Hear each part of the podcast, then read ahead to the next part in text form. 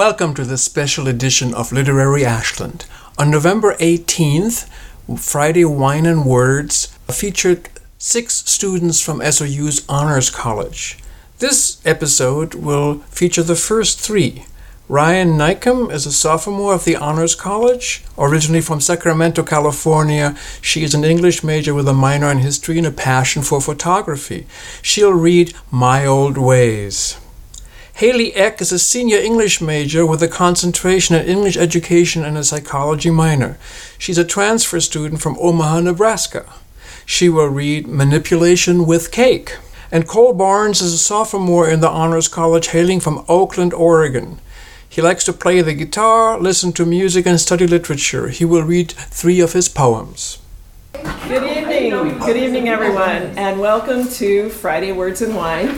I'm MJ Daskey, and I am so happy to see so many people turn out on a blustery night in November to listen to some student work from our very own college here in town, Southern Oregon University. I'm just thrilled that Ed Battistella was able to pull this together for us, and it's it's been something we have been looking forward to for a long, long time.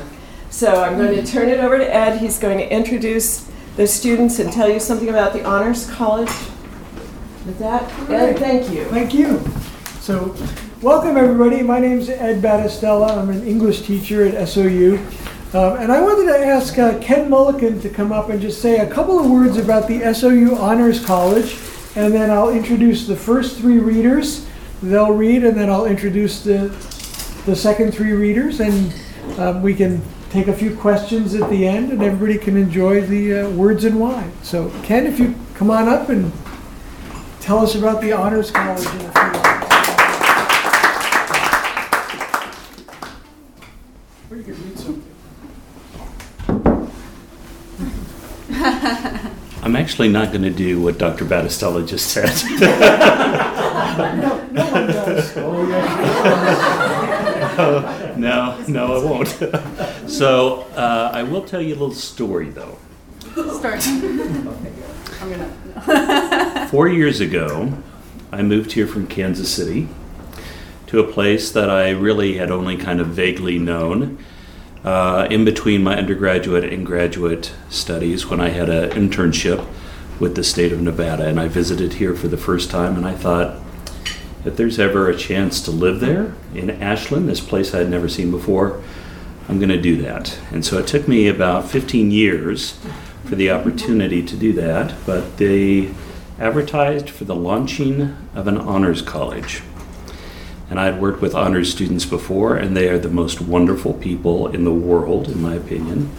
Don't let that get to your head, please. and so as I look around the room at the, the various students who some I've known for four years, some for three, two, and one, uh, I have to tell you that it's been a huge pleasure to be able to read their work and to be able to see the growth of them as individuals and as students and as scholars. And so uh, I'm very privileged to be able to work with them. And I think this evening you're going to get a chance to see the best of the best at SOU. So I, uh, I, I won't introduce any of them per se because you're going to do that, but just as a, a overarching idea, these are just wonderful students, and I hope you get a glimpse tonight of uh, their talent and their academic ability and the uh, the passion that they have for life that I get to see every day. So, um, so thank you, Honors College students, for participating in this, and thank you for letting me introduce them.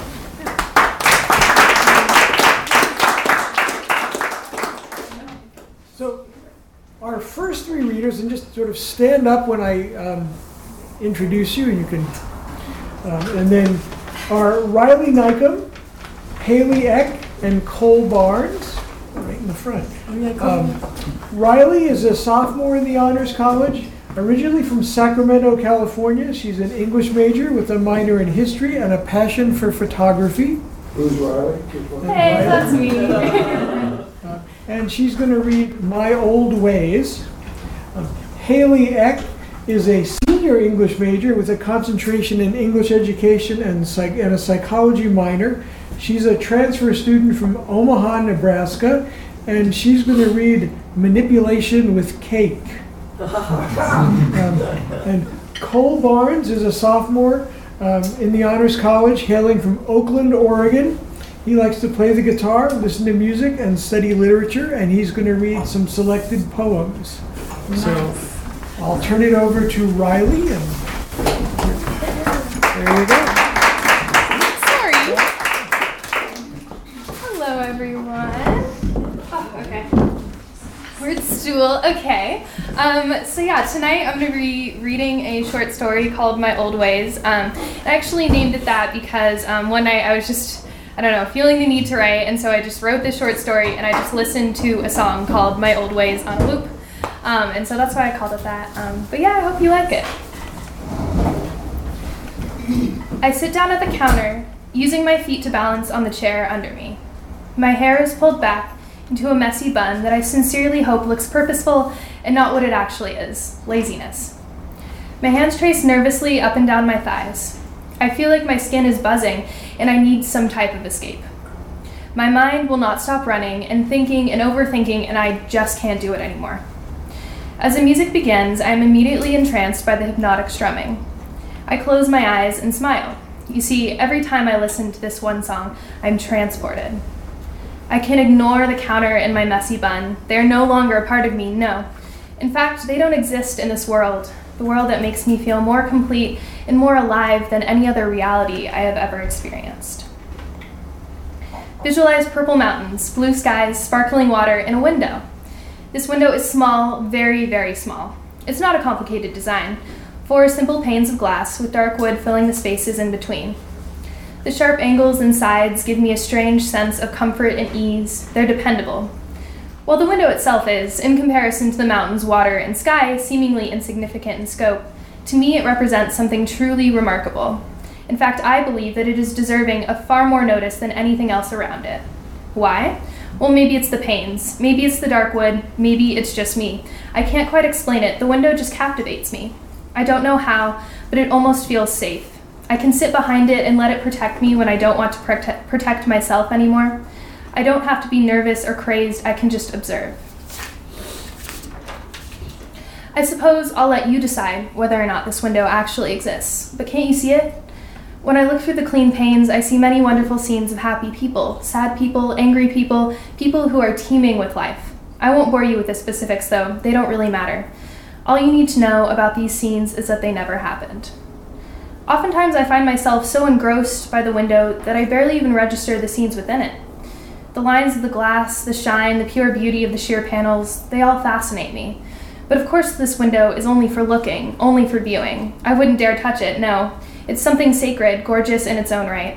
A thing so exquisite must be examined without touching or feeling, it must be preserved. It almost reminds me of a corpse, lacking in consciousness, yes, but mesmerizing to observe, inanimate yet alive in a disjointed way. I can't quite put my finger on it. In my world, I sit and stare at this window for hours and hours on end. I sit and stare until my legs go numb and my eyes water. There are points when I wish for some way to know the window or what it represents, but I move on and realize that it feels much more comfortable to watch the window instead of trying to understand it. So I sit and stare. That's the routine, anyways. Sitting and staring and sitting and staring, and more and more scenes flash by. More and more hours of my time are spent looking at a window and nothing else. I begin to notice that the scenes are moving steadily faster. In fact, they're moving so quickly that I no longer recognize the people in them. They become indistinct shapes and eventually colorful blurs devoid of any true human connotation. This, for some unexplainable reason, fills me with immense sadness. I am shocked by this feeling, and I realize that I haven't felt much of anything in these hours of sitting, nothing much at all. Looking to my left and right, I see that the sparkling water has disappeared right along with the purple mountains. Instead of blue skies, all I see is darkness. Not nothingness, but darkness. Instantly, I panic. How could this have escaped my notice? Where did it all go? I tell myself that it shouldn't matter. I still have my window, and that's all that should matter. At least that's what I tell myself. As my head turns to face forward, I realize that the scenes have also disappeared from behind the glass. Now there's only darkness and a window. How could I have let these precious things slip away from me? The loss fills my heart, and now, now I understand. Windows can't replace the beauty they frame. That poor window was only a tool which I had mislabeled as an act of divine inspiration. And tools, well, tools are only as useful as the hands that control them. As the music stops, my eyes flicker open and my smile vanishes. My now sweaty palms reach up to touch my bun as my toes curl against the cool wood of the chair. I calmly clear my throat and smooth my shirt. I stare ahead in silence until I finally reach over to hit play and wait for that one song to transport me away.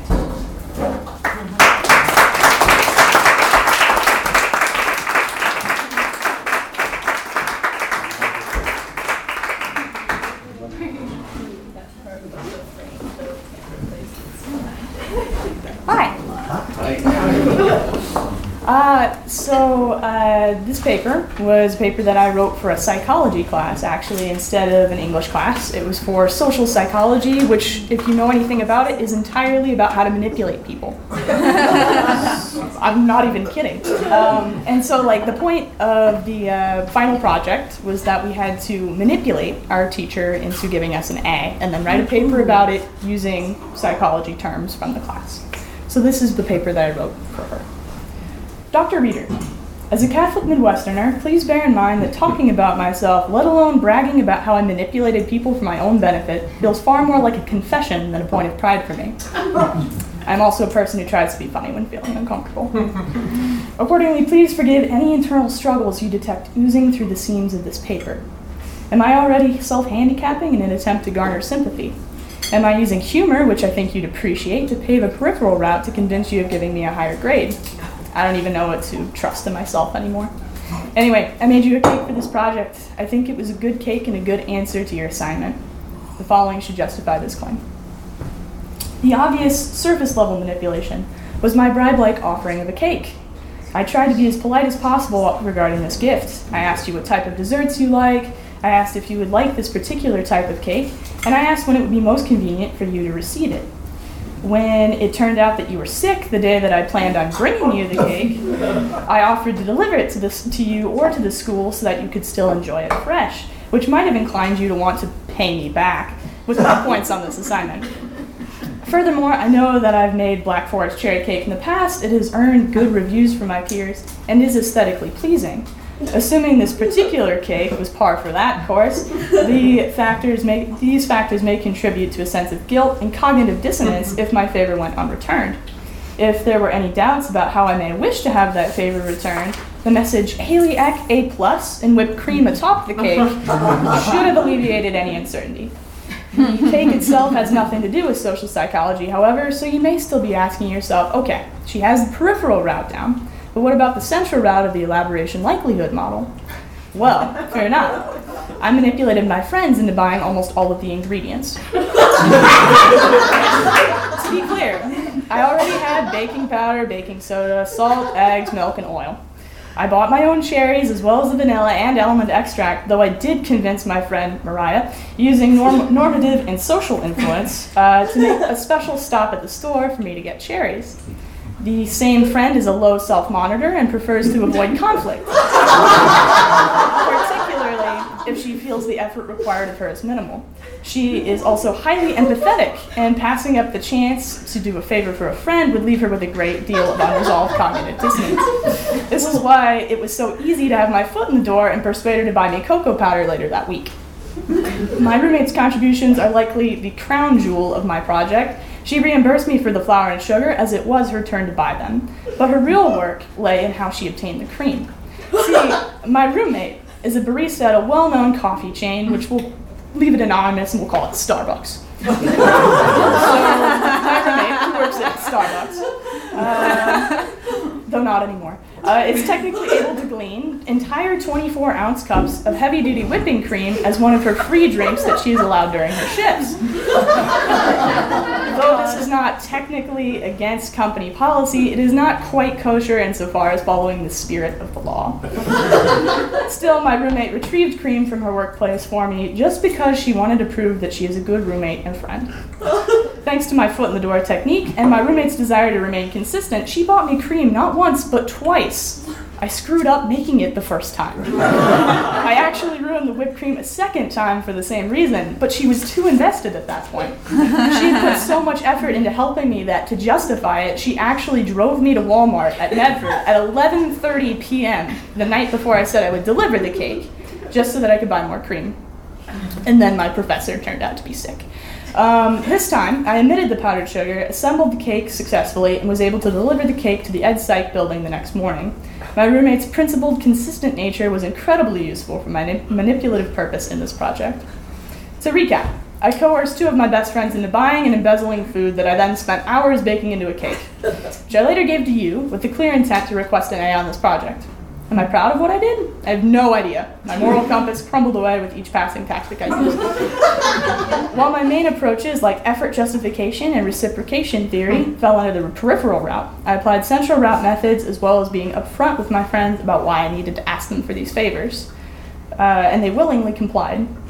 I would also argue that this very paper, which explores the ways in which I use social psychology, follows the central route of information. Therefore, through my application of all of these strategies, I feel that I satisfied this project's requirements and hope to earn full points. Drop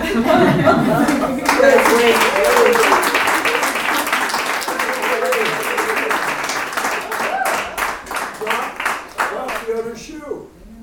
Oh, did I get full points? Did you get, did you get an A? I missed, I missed one point for oh, putting it. I didn't put it in APA. Oh my God. That's an A all the way. Everybody. nice to be here. um, so, I'm going to read a series of three poems, and they vaguely have to do with the theme of nature, which I really enjoy. Um, this one's about a vision I had, um, wondering where you can go with someone in your life and uh, what peace feels like. It's called Sunset Dream. Stumble down the dune to the golden sandy beach. Darkness on the ground marks the edge, the frigid water within reach. Chase the waves fast so they cannot catch us. The sands between our toes remain, regardless of the wind's gusts. Grins fixed upon eyes, eyes fixed upon faces, the sun fixed upon the world, gleaming on its endless graces. We rest along the driftwood, holding each other's hands, our heels dig into the soft supporting sands. A pale sky transforms into night, in the distance two guitars sound, in tune and in rhythm, to the water crashing down. The moon replaces the sun, the dark sky scattered with stars. I can almost feel their twinkling, for they don't feel very far.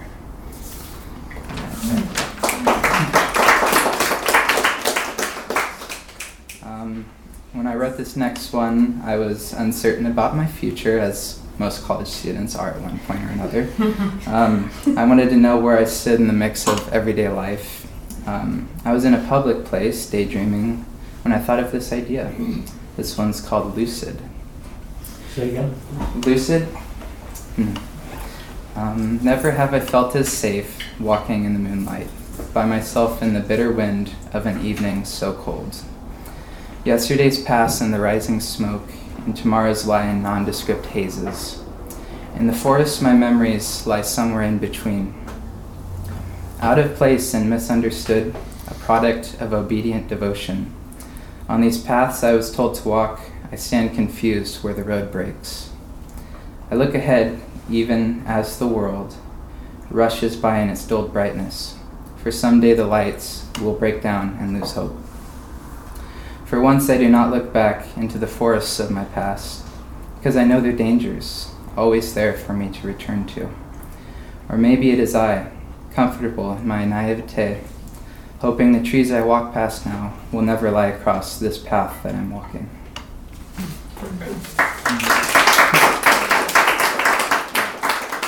My final poem for the night. Um, it's a stream of consciousness piece um, I had on a stormy night. Um, it's kind of a snapshot into the wandering soul. Um, it's called Forest Night. The mountains are illuminated, a soothing maroon, from the backdrop of a cloudy night full of rain and thunder.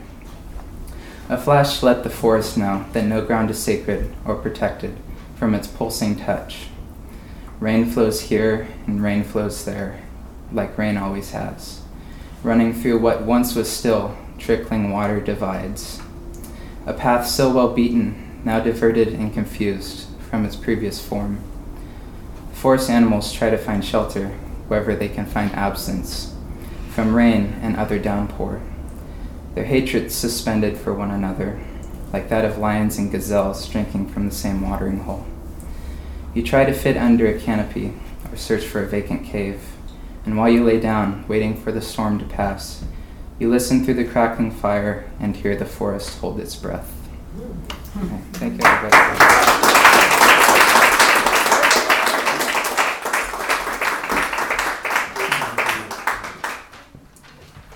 And this is the end of the first installment of this special Friday Wine and Words. Please tune in again on December 23rd at 1 p.m. to hear the final installment of this special edition. You've been listening to Literary Ashland and KSKQ 89.5 FM in Ashland, Oregon.